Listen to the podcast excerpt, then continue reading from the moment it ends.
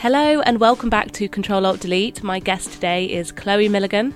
She is the founder of Mud Urban Flowers, which she created in early 2017.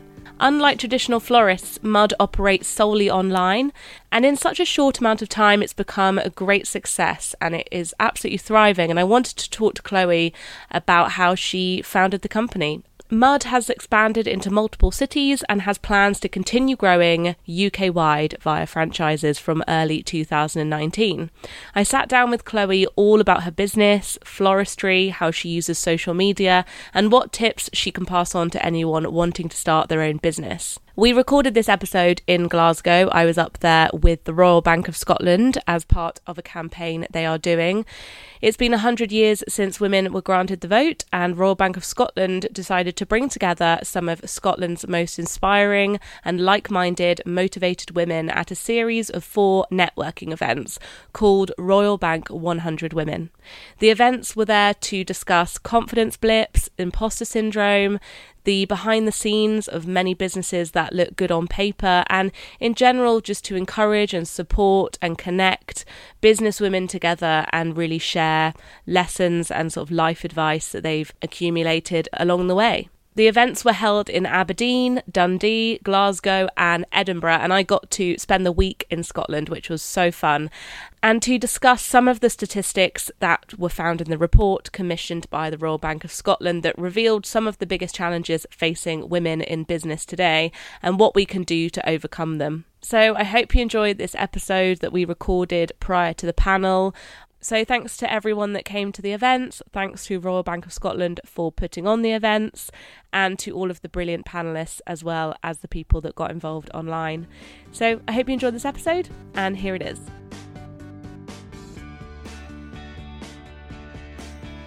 So I'm very excited to be here with Chloe Milligan from I'm Mud. very excited too. We're in Glasgow. It's raining a little bit, but we're excited about tonight's event. So we're here with the Royal Bank of Scotland. The event is called Royal Bank 100 Women. I've done Aberdeen, Dundee, Edinburgh, and now we're here in Glasgow. And I'm so excited to interview you. I'm really excited to be here. Like, I think it's so fun. I was already excited to be part of the 100 Women event.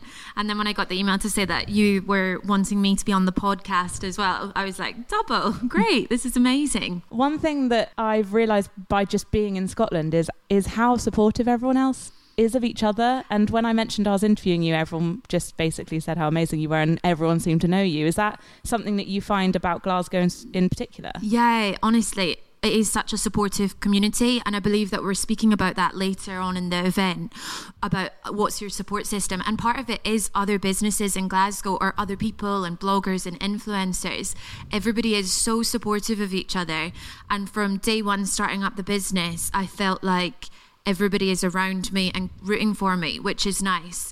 Yeah, it does feel like quite a small, happy community. Yeah. And also, Scotland's just kind of like that. Everybody seems to know each other. There's always a connection, like, oh, you went to school with, and that's my cousin's brother's nephew. I love that. With your business, I wanted, I'm obviously going to ask you questions about that in a moment, but I just wondered, what were you doing before you started your business? Not much. Well, actually, um, before I started it, I was at school and at university, and during the summers of those months, I trained as a florist, but not to do it as a career, really just as a part time job, like somebody, you know, just as a part time job when I was at uni or school. And then I decided to go traveling, and I worked in Australia and New Zealand for a while, which was great.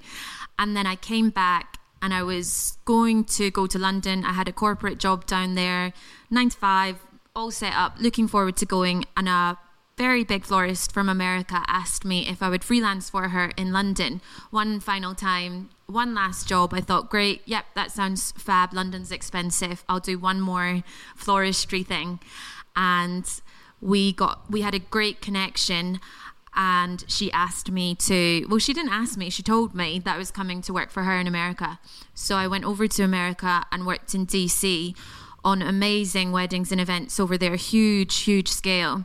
And that really opened up my eyes to the industry where I was like, do you know what? There maybe is actually something I could do in this sector.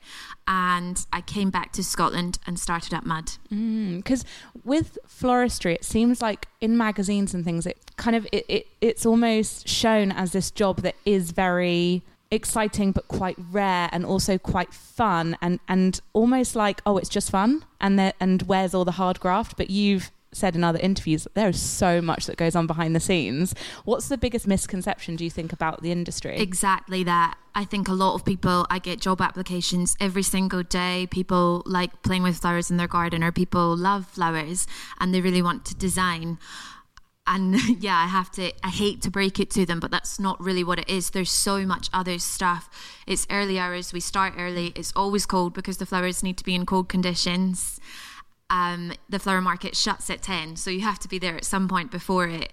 And it's a lot of filling buckets with water conditioning flowers making the design very quickly usually and then delivering it so mm-hmm. there's so much more that goes on to it and then it's the whole cleanup from it there's so much rubbish there's so many dirty buckets the floor's wet there's so much to sweep so there's a lot of misconception about the industry is a lot of hard graft. Yeah, it's not just you cycling around with um, flowers in your no. basket on your bike. No, not at all. I think a lot of people think that. A lot of people say to me, "Oh, you're a florist. That must be so lovely." with um, the events, one of the topics that keeps coming up is confidence. Lots of people in the audience thinking, "I really want to start my own business," or "I want to start a side project," but how do I get going when I've got the fear of failure, which I definitely relate to on um, in the Royal Bank's micro business index report, which we have been quoting a lot because the research is really interesting, it says that one third of female Scottish micro business owners suffer from imposter syndrome, which I guess means the feeling of not really being good enough or being found out or that you can't do it. Do you have that, or have you been confident kind of from from day one? I think you know, naturally, I am quite a confident person, and I'm really lucky that I have a really supportive family that own their own businesses as well. So I've always been brought up in that atmosphere of owning your own business and working really long hours, but seeing the rewards from also owning your own business. I've always been in that environment. Um, so they've always been extremely supportive of me starting my own business. And then, like we spoke about earlier, other people in Glasgow and all over Scotland are really supportive. So that helps boost my confidence with, yep, you can do this, and yep, you're doing something good. But definitely, I would be lying to say I don't feel imposter syndrome because even being asked to do this event or this podcast with you, you start to think, gosh, I'm a complete fraud. Why on earth would people want to come and watch me or listen to me? That's ridiculous. I'm just doing flowers. It's not that big a deal. So I feel like that's where it really comes through for me. Yeah, someone on the panel the other day, she was saying that people, a lot of people introduce themselves just saying, "Oh, I just do this," as if it's just just something small when actually it's quite a big business. Do you find it hard sometimes introducing yourself and what you do to other people? Definitely. Um, and I also feel like because of the misconceptions with floristry, it's quite hard to get across what I do. So sometimes, as well, like you never want to big yourself up, but sometimes and sometimes it's quite funny just to be like, oh, I'm a florist, and just leave it at that. And people's reactions vary. Some people think it's really exciting. Some people can be a bit patronizing because some prof- some people would think that it wasn't really a great profession. Yeah, I find that. I find people, or maybe it's my own insecurities when I think people might think I don't have a real job whereas any job is a real job if you're earning money and you should be proud of it. But I was wondering about being your own boss and having a team and being self employed in, in some way. Do you think that you have to be a certain type of person? I think a little bit. Yes and no, though, because sometimes I would say, yeah, you probably would have to be a bit decisive, a bit thick skinned, but definitely I still, some days I am a bit emotional and I take things a bit personally. And I guess for being a business owner, it'd be great if you didn't do that. But I guess we all kind of do in a way.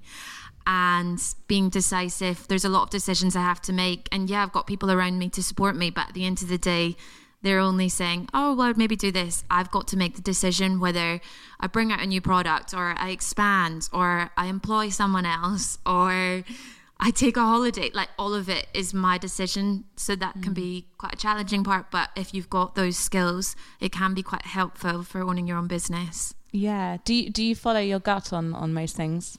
Or do, how do you work out big decisions like that? I try to. Usually, when I get something in my head, it's hard to get it out. which can be a good thing, a double edged sword. So if I have a new idea, like I, when I wanted to expand the business to Edinburgh, I wanted to do it and then I couldn't stop thinking about it. Mm. And I was like, I've got to just do it. I've got to just do it. And it maybe wasn't the right time. It maybe was a great time. I don't know, but I just did it. And then it has worked out. So I guess a bit of it is gut or that initial thought, yeah, that would be a good idea. And then just it playing around in your head for a few weeks or a couple of months. That's really good advice because I think sometimes if something keeps coming back to you, it is a bit of a sign. Yeah, that's what I think too. I was about to say something so shallow then, which is not related to business in any way, but I was mm. thinking, you know, when you want to buy something, yeah, and you're like, if you can't stop thinking about it, go back and buy it. You need it. you, you you need it. Um, I don't know whether it's just been the audiences of these events, but it seems like it, there's been a lot of people coming to the events who are very hardworking people because a lot of the questions have been around how do you switch off and feeling guilty when you're not working yeah. and i think i mean i really relate to that um, i'm sure there's lots of people listening who find it easy to switch off on the weekends and i i envy them and i was wondering if you had any tips on that or if you've learnt how to be better at it? It's definitely something that I struggle with the most. So I'd be looking for some tips too, because a lot I'm working all the time and our business is online. It's not like I can turn up at an office and be there nine to five and take it off and say, Yep, I've done a day's work, and everyone's really like oh yeah you've done your day's work now you can relax i kind of work all hours of the day but randomly and i definitely work more than eight hours a day but it can be hard sometimes if i do take an hour out to go to the gym at lunchtime i'll feel guilty i'll feel like oh maybe my staff they are really supportive so they don't if they ever listen to this but you do think, gosh, they think that I just have a great life and I can jump out and go to the gym in the midday. But then at eight o'clock, I'm still working. So it is really hard. I do find it hard to switch off. Recently, I've really just been trying to think to myself, look, you know how much you work. Who cares what anyone else thinks? Don't try justify it. Don't try overthink it. Um, and just do try do these extra things. Go to the gym if I want to, go to the cinema, meet my friends for lunch because you have to just know in yourself that you are doing enough. Totally. Oh my God, same. I mean, I, I think that there does seem to be this conversation, especially in the media, around how busy is no longer a badge of honor as in saying you're so so so busy used to be a good thing that people used to praise quite a lot and now i think it's going the other way and actually we're saying oh well done for having a holiday. Definitely. that is hard. I think, do you think it's pros and cons? Because in my book, The Multi Hyphen Method, a lot of people have read it and, and really enjoyed it. But on the other side, I think a lot of people think, God, that's not for me. Do you think it's just a case of no job is perfect, basically? I think so, because my boyfriend works in a law firm, kind of very much nine to five, not flexible hours is very traditional setting and he's definitely got cons of that working life and envies sometimes my working life but when he takes a two week holiday and doesn't look at his work emails or think about work at all for those two weeks, I obviously envy that because mm. I don't get to take holidays like that. so what would what would your tips be to someone who might be listening and has a very small little seed in their mind of maybe a future business they want to launch? What would you say if you could go back and do it again? Was anything, any mistakes or anything that you wish you'd known to pass on? Firstly, I definitely say do it. Secondly, and this could be a bit of a contradicting one, but you know, don't invest too much money. Um, which I definitely didn't do with Mud at the beginning. I feel like don't cover things up with, oh, we've got new laptop and I've got all this lovely logos and I've got a beautiful office that I've spent fortunes on. Actually, do the hard work first. And if you've really got the passion for the business you want to do, everything else will come. So at first, I dealt with the fact that I just had an older laptop and I dealt with the fact that I didn't have a nice office and all these other things mm. and they're now coming to me now and I actually can afford them and the business is doing well. And I feel like that has really helped the business mm. and it's helped me to work so much harder at the beginning because I was aiming for something. I didn't just ha- I hadn't just spent all my money on all that at the beginning. I was thinking, okay, now I've got enough money to buy a van. Now I've got m- enough money to. We only just put um, logo uh, graphics on the vans the other week, which I would have loved to have done in the first week, and that's a year and a half in. Mm. Part of it is time, but another part of it is the expense. And do you think it puts less pressure on you as a person? Because actually, if you'd done all of that and invested all of that at the beginning, I well, I probably would be having sleepless nights because it's if it doesn't work out, you've got more to lose. Exactly. Well, I'm like that, but I know that a lot of entrepreneurs are the opposite, and they like to speculate to accumulate but I am, you know, obviously do that to an extent, but I am definitely a very safe person and that does help me. I don't know if it will help everyone, but that's the way that I work. Um, and I believe it's a good way to work if yeah. that suits you. And what have you got coming up that you're looking forward to? It can be your business or just personal stuff. What's um to, like the rest of the year got in store? Yep, well business side, we've got another pop-up coming up at the end of September, which is always really exciting because we don't have a storefront. So the pop ups are a great opportunity to meet our customers face to face, to sell to people that maybe aren't in our delivery zones, to do workshops. That's really exciting. We've got candles coming out. I love candles, oh, especially fun. this time of the year. That's amazing. In terms of life and personal, Mud shuts for two weeks between Christmas Eve and the first week in January because we figure that who desperately needs flowers at that time anyway. So we worked so hard up to the day before Christmas Eve. Last Christmas was actually my first ever Christmas in retail, and I I couldn't really understand it. For me personally, our family, we've never been really one to gift people flowers at Christmas I've never given anyone no, flowers at Christmas. But it seems to be a thing. Wow. So the, the lead up to was extremely busy. And this year we're going to do the wreath workshops, which are extremely popular for oh, florists. Oh, fun. But I feel like all that lead up, up to Christmas, is where we can do our thing. I feel like maybe New Year's Eve people want to take gifts of flowers to people if they're going to parties or dinner parties. But I'm quite happy just to miss out on that, just to take those two weeks. I feel yeah. like it's also one of these times where people can actually accept I've already pictured the social media post that will be going up. Like, we've worked so hard. We're just taking a break. We're taking a time out from social media for a couple of weeks. See you at the beginning of January. And obviously, the first week of January must be a hard time for sales as well. Mm. With small businesses because everyone's starting to think about how much they might have spent over December. Yeah. So I think if there's any other, we're just we just go for it. We did it last year, it worked, and I I'm looking forward to it this year as well. I'm not booked a holiday yet, but I am thinking of booking one, and it hopefully will be a holiday where I actually can switch off. A big topic of these events has been social media. Obviously, it's a massive part of any business, and it feels like it could be easier to start a business in some way if you start an Instagram account or go real grassroots online. In terms of you attracting new customers, how much does social media play a part in that? Huge. Social media is absolutely huge for Mud as I said, we're online only. We don't have a storefront. I think most people view a florist traditionally as that cute, adorable shop on the high street where you can go in, beautiful flowers laid out, and we don't have that. So our social media has to be so good to make up for that so that people still can trust us to create beautiful bouquets.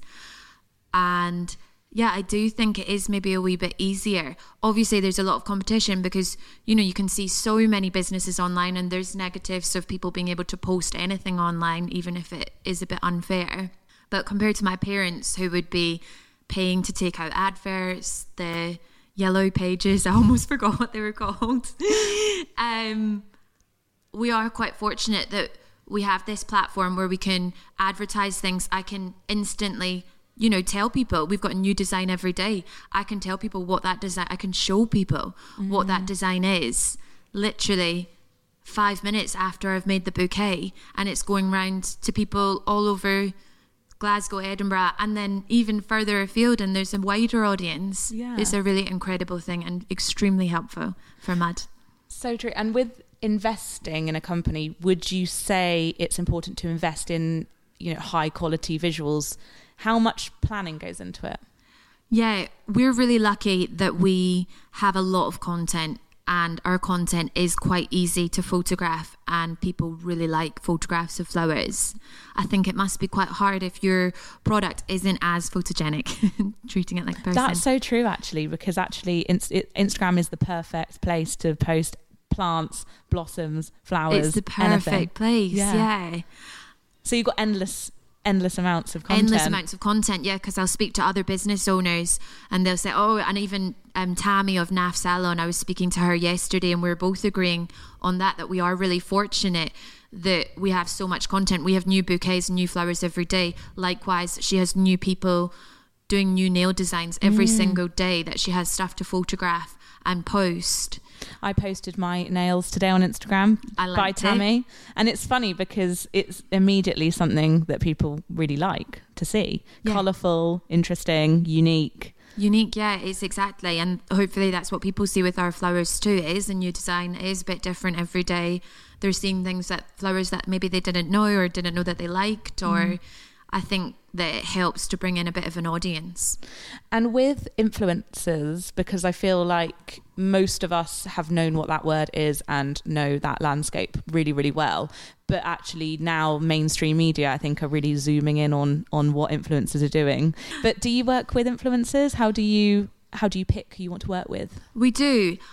I think again we're also very fortunate that because we have such a beautiful product and essentially influencers and bloggers need content, it works really well for them to have flowers. Um, it gives them content too. So we've been lucky that a lot of them have organically found our Instagram and liked a few of our posts, and I'll generally notice that. Maybe I'll send them a message, hey, I really like what you're doing. Maybe we can work together? Maybe I can gift you a bouquet. And also, I think I'm 24, so I actually already followed all of them before. I think it was easier for me. I do think it would be harder for someone that was a bit older and was trying to reach out to influencers and didn't even know where to start. I was really lucky that most of them I already followed. I knew exactly what they did. I knew exactly what a blogger was. I read a lot of their blogs. A lot of them inspired me. So it also felt very natural when I've spoken to any of them and we've formed I've formed a lot of friendships with a lot of them because we can relate on a lot of things. And with social media, just one last question on that. How much, how important would you say it is, like your own personal presence online and you being you and personal brand? Dare I say it? Me, Chloe? Yeah, like you, you, you as the founder on on social media must think, be something kind of separate but really integral to the success of yeah, the business. So I definitely do show my face and let people know, oh, I'm Chloe, I'm the founder. And I definitely think people like to see that. They like to know who they're buying from. And it's not just some website and they some person on the other end of a computer. I think having that being able to see my face and hear my voice on Instagram videos seems to work really well and they people mm-hmm. seem to like that and I think a lot of people do assume they're my friend or that they know me just through that. And likewise, I'll do the same if I follow someone and I watch them every day, then you kind of feel like they're your friend. That yeah. definitely helps with the business. And I'm fortunate too that all of my staff are interested in social media and are happy to have their pictures on Instagram too.